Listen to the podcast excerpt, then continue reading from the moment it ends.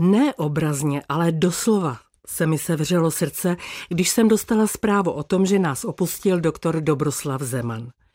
Ten moudrý, usměvavý, vstřícný, skromný člověk, který dělal čest svému nezvyklému jménu. Dobra, Dobrunka, tak o něm přátelé hovořili. Setkání s ním pokaždé potěšilo, pohladilo. Vzpomínám na jeden rozhovor v létě před 13 roky, kdy mu chyběl kousek do osmdesátky.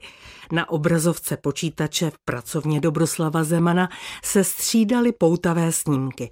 Krásná architektura, jedinečná příroda, zajímaví lidé. Tak, jak je zachytil na své předchozí cestě do Portugalska, kam doprovázel architekta Jana Soukupa.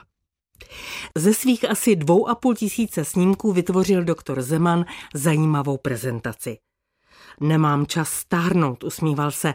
Nechci být stejný jako ti mý vrstevníci, anebo i daleko mladší, které výdám, jak se plouží po náměstí, hekají, kde je co bolí a všechno vidí černě. Ve svém životě toho zažil na několik románů. Dětství a mládí prožil v táboře. Tam jako student s vervou sobě vlastní zdolával cizí jazyky. Němčinu, francouzštinu, angličtinu, italštinu, španělštinu. Němčinu využíval za války, když rodina směla tatínkovi, který byl vězněn v Buchenwaldu, psát jeden dopis měsíčně právě v tomto jazyce. Po válce vystudoval práva a na umístěnku se dostal do plzeňské Škodovky. V obchodní propagaci Škody Plzeň, kde léta pracoval, mu jazyky, které ovládal, přinesly hodně kontaktů, ale také hodně problémů. Soudruzi si říkali, o čem s nimi ten Zeman asi mluví a zakázali mu výjezdy do zahraničí. Až koncem 60. let, když se doba trochu uvolnila, mohl zase vět.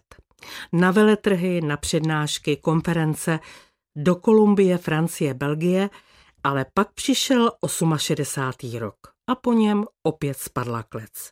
Zvlášť, když na vlnách plzeňského rozhlasu v srpnu 68 nabádal ve čtyřech světových jazycích například k tomu, aby v přístavech nevykládali ruské lodě.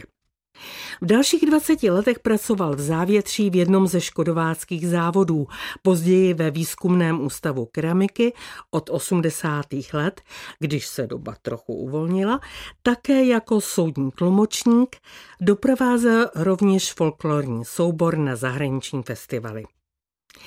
V říjnu 1989 se Dobroslav Zeman setkal ve vlaku z Berlína s jedním Čechoameričanem, který ho zapálil pro rotariánské hnutí. Rok po sametové revoluci pak spolu se stejně nadšenými Plzeňany nastartoval činnost Rotary klubu v Plzni. Stal se jeho prvním prezidentem, před 20 roky guvernérem celého československého rotariánského distriktu.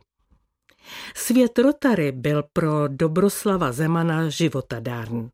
Činnost sociální a humanitární oblasti, služba mládeži, kulturně společenské aktivity, to všechno pro něj mělo smysl.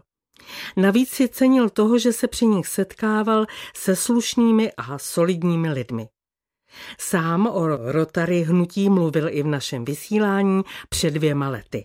To společenství Rotary celosvětové, oficiálně se to tedy nazývá Rotary International, je takové společenství nadšených a odaných lidí, kteří celý život se snaží pomáhat druhému. Čili to je tedy ta sjednocující myšlenka a dokonce funguje takhle celosvětově již od roku 1905. Pomáhat druhým je naštěstí protipolem zlu a lhostejnosti.